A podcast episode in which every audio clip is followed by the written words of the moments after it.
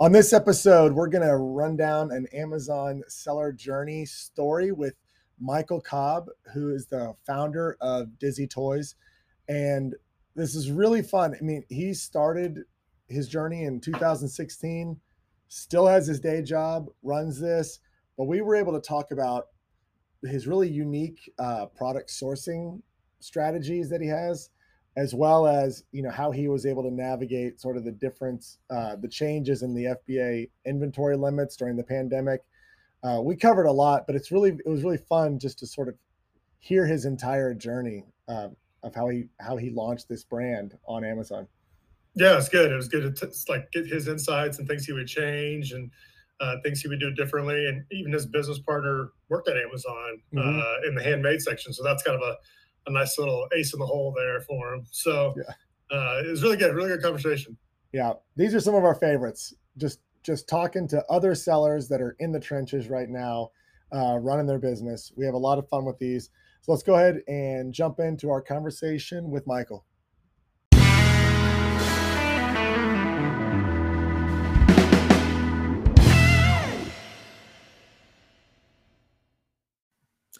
What's up, everybody, and welcome to episode 175 of Two Amazon Sellers and a Microphone, brought to you by Sellozo and NetRush. And uh, today, this is going to be a ton of fun. Uh, we always love when we can just pick the brains of other sellers, find their journey, learn what they did, learn some tactics and tips and strategies that they employ.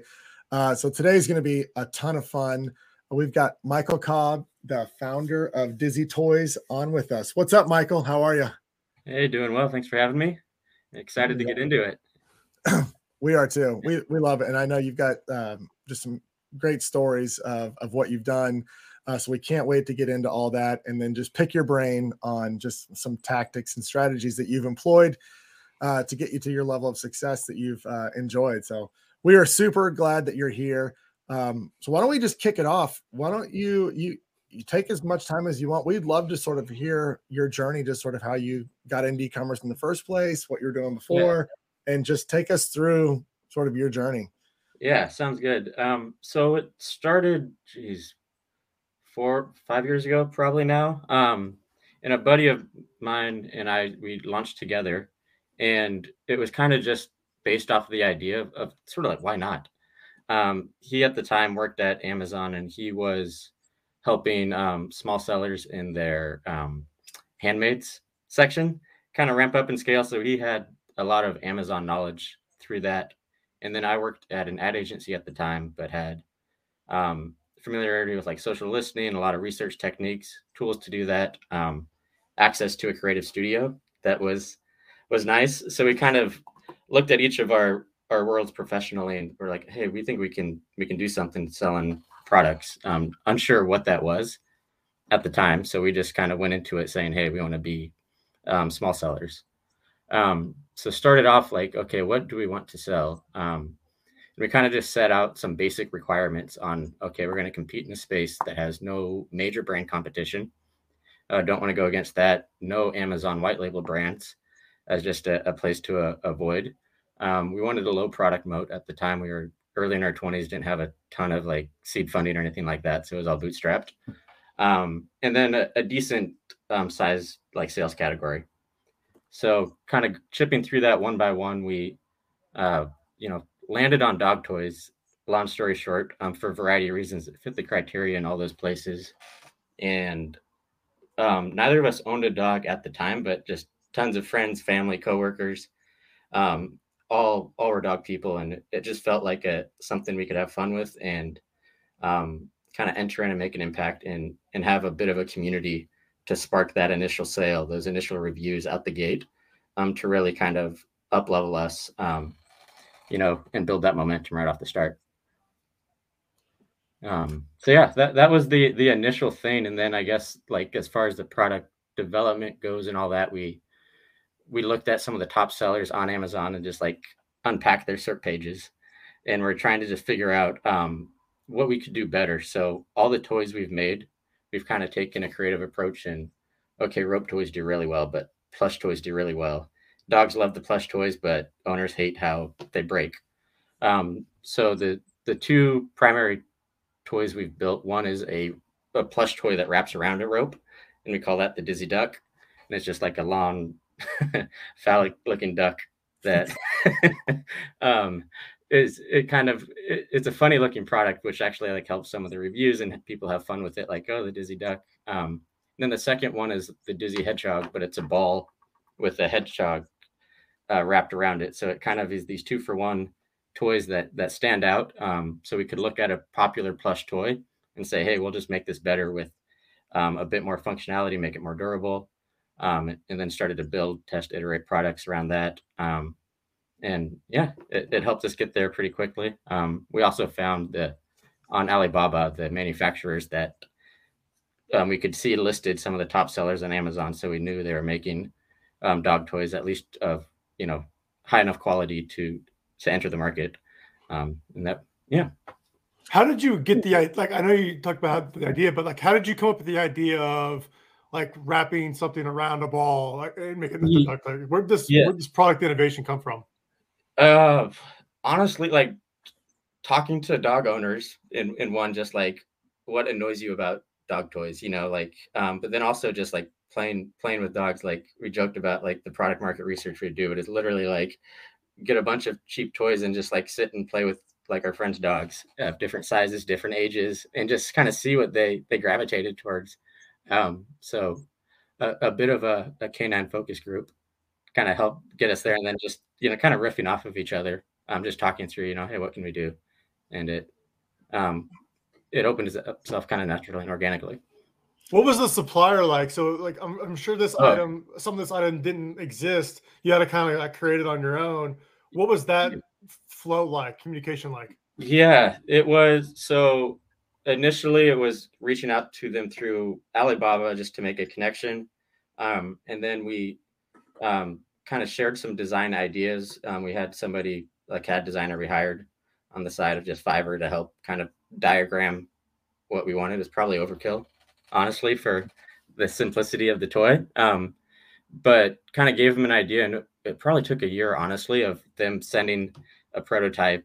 Um, we'd look at it. Hey, we need the rope to be bigger. We need less plush. We need double stitching here, like all these little things. So we got tons of different dog toys that we would give to friends, let their dogs just tear it apart, and then we'd kind of get feedback. And you know, over time, we we got to a pretty solid product. What was that first order like? So you, have got the samples yeah. done, you've got everything ready to roll, you got the, the name. Yeah. We uh so the first order we put in it was a 1000 unit minimum order quantity and we we thought that would give us a pretty good runway and it it was exciting you know you have it all and at the time we shipped in like I don't know 300 or so to FBA um and what we didn't anticipate, like the scale of Amazon is, is just massive, obviously. And we had a pretty good game plan on how to get like our, our initial community to um, start ranking, buying, and all of that. And it, we got into like near trouble really quickly. Like it, it took off way quicker than we expected. So we had to like fly in product on like a, a second order, like pretty darn quick to, to make sure we didn't run out like right out the gate and just, you know, stutter quarter mile off the finish line kind of thing. What was um, that strategy like? What, what, what's that strategy? So market goes yeah. or product goes live. What do you do? Yeah, we it was literally like talking to friends and family. Um, like, hey, here's a product. Here's a link. Um, kind of a a scrappy even like rebate for people. Like, we'll we'll give you the money back if you buy it, but please buy, leave a review, leave pictures. Um, fortunately, the product was was great. People loved it. Um, so then a lot of them started to repurchase too, but it was getting, you know, 100 or so people out the gate, like actually engaged with the product and then being able to take that kind of forward and build that momentum. Um, yeah. So I guess having that network out the, the gate kind of organized and helping people come along the journey with testing and iterating product kind of kind of help them care enough to to mm, jump sure. into yeah. Sure. You mentioned your buddy that started with you worked at Amazon in like the handmade section. Yeah. Did his past knowledge have any help here with like yeah, he, creating he, listings and all that? Yeah, definitely. Um, setting up the page, making sure we got the the details and the photo stuff, like all of that, like a lot of the best practices that you pick up online too. and was just kind of tribal knowledge to him. So we we had like high quality product shots. Um, we knew we had to sort of the the tools of you know maintaining a good brand on Amazon, um, having proper inventory, paying into the the ads and like that pay to play to get the boosting and you know kind of all those things we we had an idea out the gate and it was really getting that spark of buys and reviews to get us over that initial edge from you know the tons of sellers who hardly get any anything because they're way off that first page. So it's kind of like okay let's get first page on plush dog toys and we think we'll be in a pretty good spot to to scale and maintain from there. I want to go back and unpack a little bit of the beginning because what you mentioned is very interesting. What year did you launch on Amazon? It would have been, let's see, 20, 2016. Okay. You've, you took a slightly different approach than a lot of people, especially a lot of people that we, Chris and I both talk with uh, on a daily basis. You know, a lot of people, you mentioned you wanted to stay away from categories that had you know well recognized brands you wanted to stay away from uh, products that amazon was playing in that niche also because they you know they can kill you on price a lot of those are really good approaches because a lot of times what people will do is they'll use tools for product research and just immediately enter a super hot super competitive market yeah. and then they fail on the next steps because it's so saturated. Yeah. Um, what made you take that approach? Was it was it knowledge, more knowledge of the space, or you just were yeah. really looking to create a creative brand? Uh, a little of both. I think it was some knowledge of the the space, and then um, like in my my day job, um, working in like um, analytics and research within the advertising space just kind of accustomed to to looking at markets, landscapes, trying to figure out where a beachhead might be for a, a big brand um, through the angle of like what story can you tell, how can you message differently, um, but very kind of tuned into how to find sort of that that white space. Um, so just using that same mindset into taking it into the e-commerce space, sort of just kind of had us grounded in like, hey, let's be realistic and figure out where we can compete, and mm-hmm. you know put put ego or interest aside on you know, I love golf, but I I wasn't like we need to sell golf things, you know. Um, so it just kind of like letting the the the data and a bit of just sort of like your, your intuition or your feel for for how things are looking kind of come together to to point you on that initial product and you know yeah. a test and iterate mindset too you know if we if we whiffed that would have sucked on that first moq but you know whatever it, it's um not that big of a an order end of the day I think it's so important for anybody who's listening right now that is in the beginning stages of their journey to follow that advice. Um, you you really it's so, especially if you have a limited budget, it's so hard to launch into those competitive areas, and you just it's it's most likely going to fail for yeah factors that are outside of your control. You, it's finding that right niche. When when you were launching, was your plan to make Amazon the dominant platform for your sales, or did you have D2C sites built out? Were you? Yeah. What was the game plan there? Like, where was your, yeah. where was your focus? Great question. So we went into it with the anticipation, at least for the first year, to be Amazon exclusive, um, and just kind of get traction there, get you know product market fit, proof of concept, and then from there, kind of get to the point. Hey, do we want to go more D2C? Do we want to um, you know, build out a, a, a, brand on social, like all those things. Um, so, and we we've kind of stuck to a a very light e-commerce model since it's been Amazon only for most of the time. We switched during the pandemic um, for a, kind of a, a couple things came together, but we sell on wholesale to Rover.com.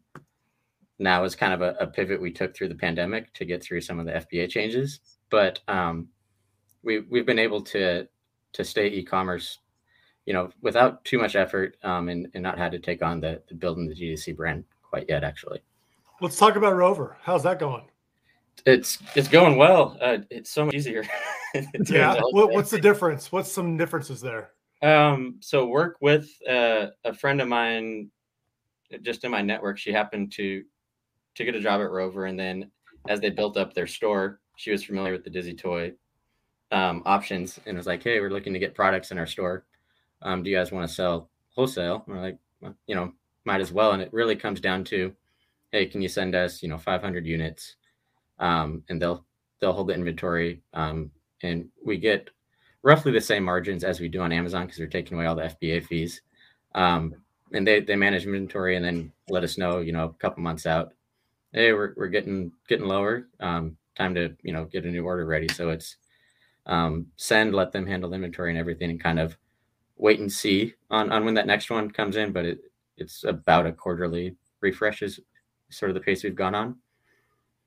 Is that a strategy that you're going to continue to employ, looking for other partners and marketplaces and other well where areas to sell your product? Uh, put yeah, potentially. Um, if it makes sense, like Rover's a great one. They they're a great like aggregator of of people, you know, of, of pet mm-hmm. owners. So it was a nice fit where the the marketplace was already built up, um, able to scale, and has the the right audience. Um, I like I don't think anytime soon we'd go to say like a, a Walmart's not on our roadmap right now. Just um, at our scale between Amazon and Rover, we can we can do enough. You know, um, we've we've talked about and we still might look for like local opportunities at um, you know different kind of Seattle pet stores that are are not national chains, um, but we we think we could enter those potentially. Um, but has haven't done it quite yet. But I, I think that would be like the next growth route for us to just kind of go a little bit more boutique on the retail side if we were to go the wholesaler route. What about um, after your initial launch? What was your strategy on continuing to launch new products? Are you are you doing that? Is just your SKU count growing, or what's the focus? Yeah, so we've we've kept the kept our SKU count to just two two toys, the hedgehog and the, the Dizzy Duck. Um, and then we we have a couple things in the pipeline. One is like a a V2 version of the Dizzy Duck, where it's been out there long enough, um, and we we can we have like a way to make it better, more durable, in a couple different sizes. Um, so big dog, small dog, medium dog type variety um, as kind of a natural way to build that out. Um, and then there's this one's kind of funny. It's outside of the dog toy space, but it's something that we we're we're working on. We think it'll be kind of a fun gimmicky thing. But you know, uh, Croakies, right? Mm-hmm. As, um, so it's kind of like that. But have you seen like the corny visors that have a wig on top? Right. Yeah. So it's like a Croakies, but with a, a rat tail attached to it. um, so like little, I don't know. We have a couple of fun things like like that that we think would, you know, just get the right people to to buy that and kind of has a, a viral aspect to it. Um, mm-hmm. But we we this past year with the um, FBA changes and not being able to to send in a lot of quantity all at once. Um, kind of we've we've held off on on investing into new products, but more just kind of keeping status quo as as this whole pandemic sorts itself out. Let's talk about navigating some of those FBA changes. I mean, this was I think this threw everybody for a loop. I think it wasn't mm-hmm. obviously the pandemic was not expected. Uh, which which goes to show you should be expected for you should expect any kind of crazy thing to happen. Um, but I mean, it's it was so different. 2016, when you start, you could have sent in 20,000 units. Yeah, exactly. Amazon could have been your warehouse. There, yep. if they were even charging fees, then I'm not even sure. It, but it wasn't it, much. It was minimal. Yeah, it was minimal. Um, there was a point where there weren't long-term storage fees. Um, you could just really use it as a warehouse. Um, but that clearly is not the case now. So when this shift happened, what were you guys doing to help navigate? I mean, these limited, you know, inventory amounts you could send in. Yeah, good question. So we at the beginning we kind of like focused on just like as a, a blueprint for making sure we could, you know, be profitable was just the, the unit economics of um everything. And then with the the the tightrope of kind of keeping low inventory in Amazon, um, but also um, like shipping orders were taking longer and longer to get. So how to like balance the supplier tension with the the ability to scale on Amazon? We we pulled back actually. So we um, kind of shipped in smaller um, smaller deliveries to Amazon, like 100 units at a time, kind of thing, just to to keep pace, is really kind of what we we moved into. Um, so kind of just maintain status really, um, and that way we could control our inventory a bit better with the longer lead times of getting it, not have to um, blow our margin on um, shipping stuff via flight for. Um, so all of that kind of played in. So on Amazon, we've dialed back. We're not spending ad bucks or anything on Amazon at the moment, and, it, and just letting that kind of maintain itself until this clears itself up. And then fortunately, the rover thing kind of happened around the same time, so it allowed us to to pivot and, and push more inventory that way. Um, but yeah, I mean, it, it's tough. We're we're fortunate. We still have our our day jobs as well. Um, so we, you know, financially, it was easier for us to say like, okay, let's let's go into a bit of a holding pattern and, and wait this out. Um, versus you know if it if it was the only source of income that we were, were dependent on that would be some some tough decisions. I think yeah and i guess we bought a storage unit. Or, or rent one out as kind of as a filler as well just a small thing you know we can have our a bit of inventory there um, fairly cheaply and and help sort of balance the load. You you mentioned you've you've got your day job and the I mean that also uh, i'll speak from my personal experience that keep that as long as you can.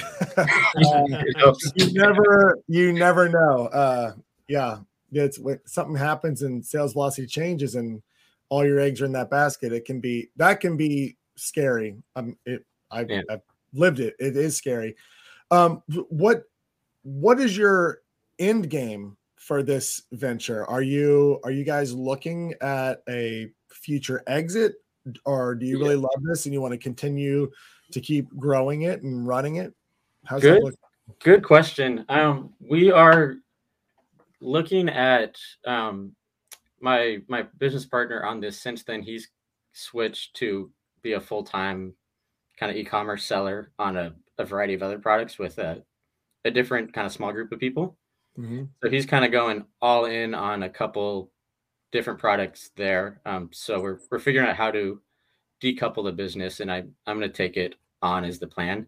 Um, maintain it for now. I, the the rover connection gives great cover to um, kind of stay in the holding period, and as things open back up, figure out um, you know how to scale it. Ideas to get a couple more ASINs, and then at you know at some point it's you know could it be a thing that that you go full time on? Can it run itself, or or at least get it to a point where it's big enough to to sell to somebody else.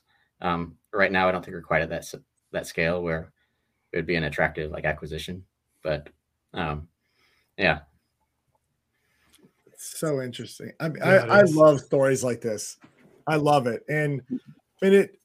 You know, it should be encouraging to a lot of people out there. I mean that that are looking to get into this. I mean, it's it's a very doable business if you take the right mindset, the right approach, like like you've done, and and it doesn't need to be overwhelming. You can be successful with two products. You can be successful with one. I mean, it it can happen for sure. Um, so I I just I love talking about this creative approach to finding products and product development. I mean, yeah. I love that you you know you did some testing. Are there any other like research tips that you have for people that are looking to find a niche like you did that's potentially underserved and you can get in with your unique products? Yeah, yeah, a, a couple things. I think one, and this is um, something I, I kind of preach at in my my day job too, as far as like research goes. Um, from like a, a data perspective, a lot of times, like in formal like statistics training stuff, it's like ignore outliers, things like um, that kind of focus on the mean is is what a lot of sort of um, you know standard knowledge teaches you but it I, you know find the the outliers is a little bit you know um, if you're looking at a category find things that that surprise you is like just a good um, heuristic and for me it's like a signal. If something surprises you your worldview is incomplete like something something's out there that you didn't really know is there so if you are looking at a category or a space and you can just find the things like holy shit, what's that? You know, anything that surprises you, kind of lean in there and, and, unpack that. And that's where you kind of might find um, a, a little creative inspiration, some of that white space, um, a new spin on an old category, kind of, you know, anything like that. But I, I think it's really look at outliers actually, because that's where you might find that more outsized opportunity. If mm. everybody else is, is zigging and you can find a way to zag um, and searching for the surprises, I guess, as a, a general rule to get there is kind of something I follow. Go ahead, Dustin.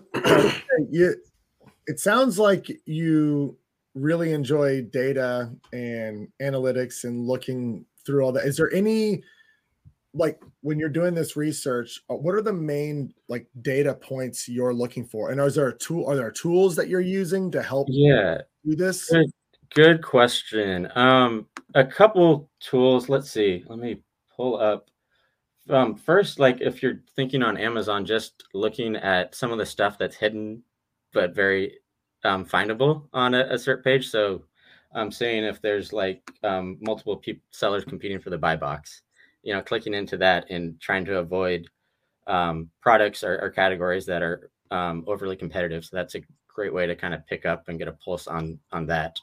Um, looking at um, you know, just standard things like price, ratings, volume of ratings, things like that can kind of get a sense of, of quality. Um, and then outside of like Amazon specific pages, I think like I, I have unique access to some tools that help me social listen better than the average person could. Like um, is is something uh, a trending topic on on Twitter. Not always going to be the right signal for for products. You know, people don't talk about dog toys much on Twitter.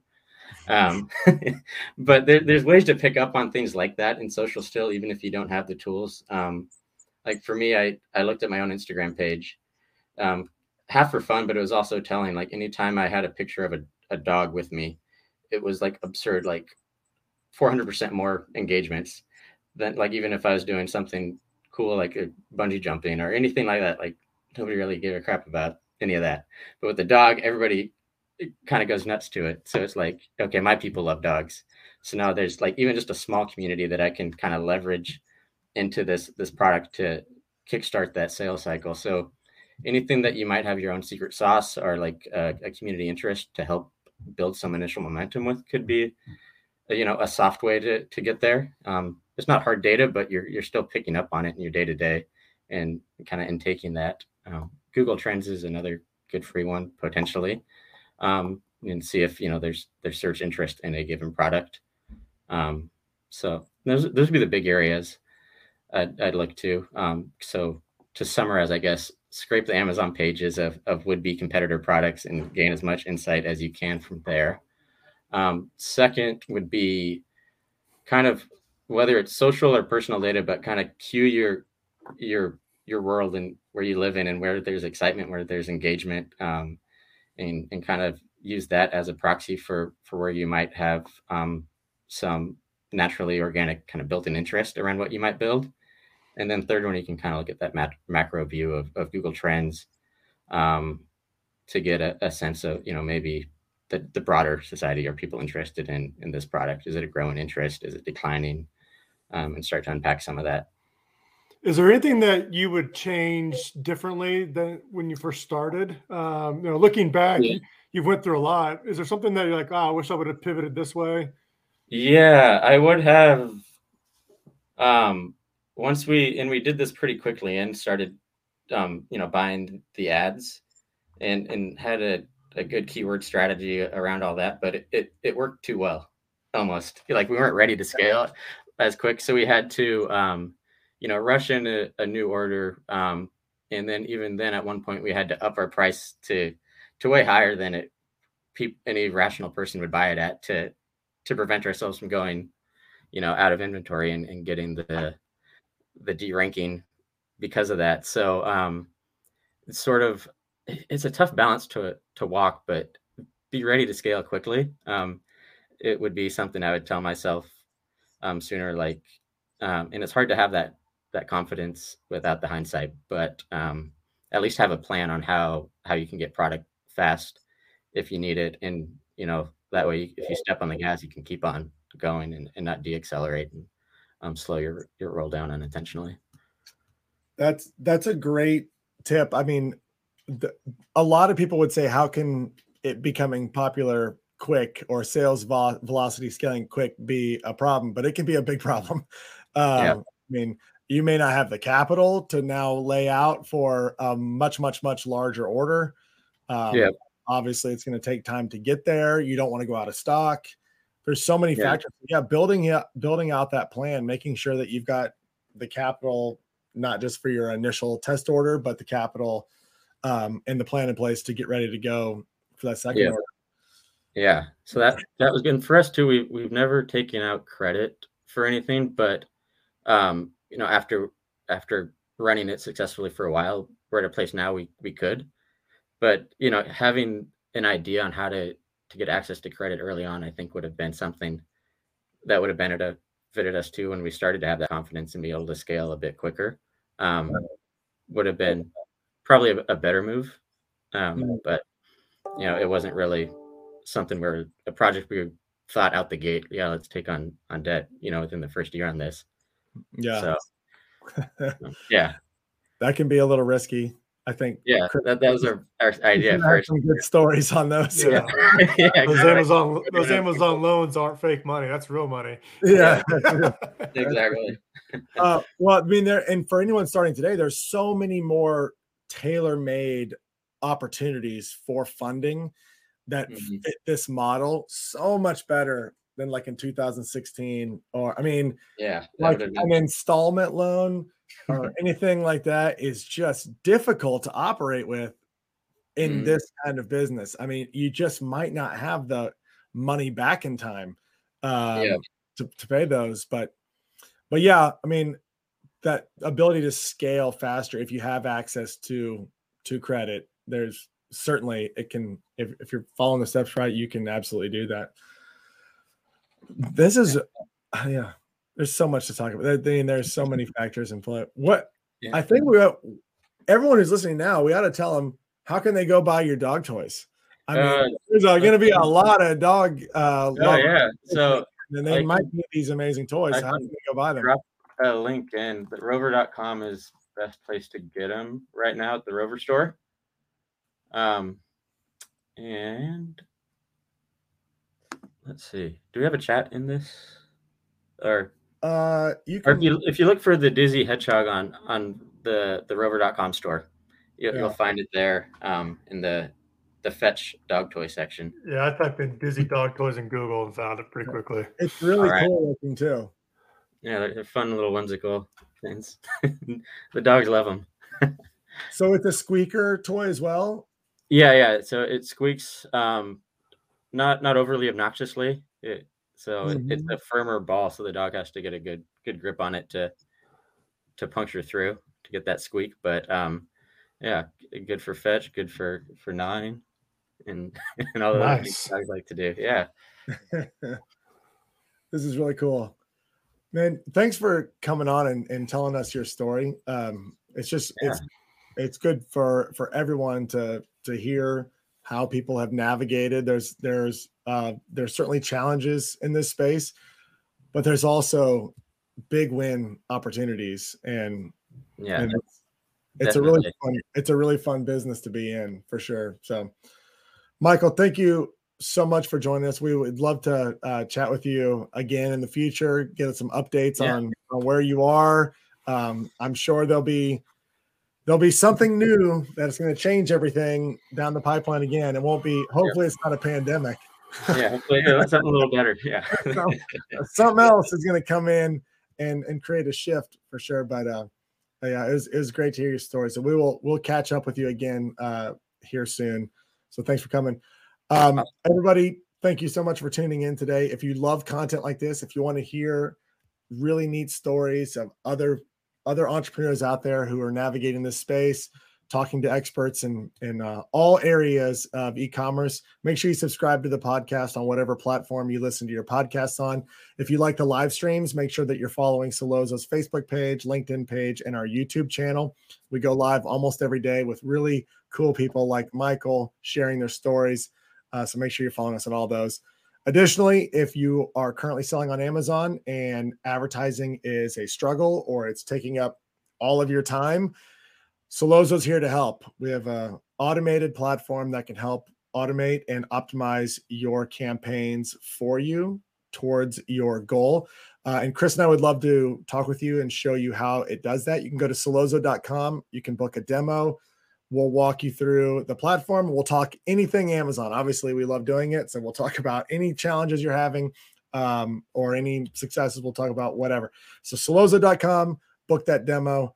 Thank you, everybody, for tuning in. Thank you, Michael, for joining us. We will see everybody next time. Thanks for having me.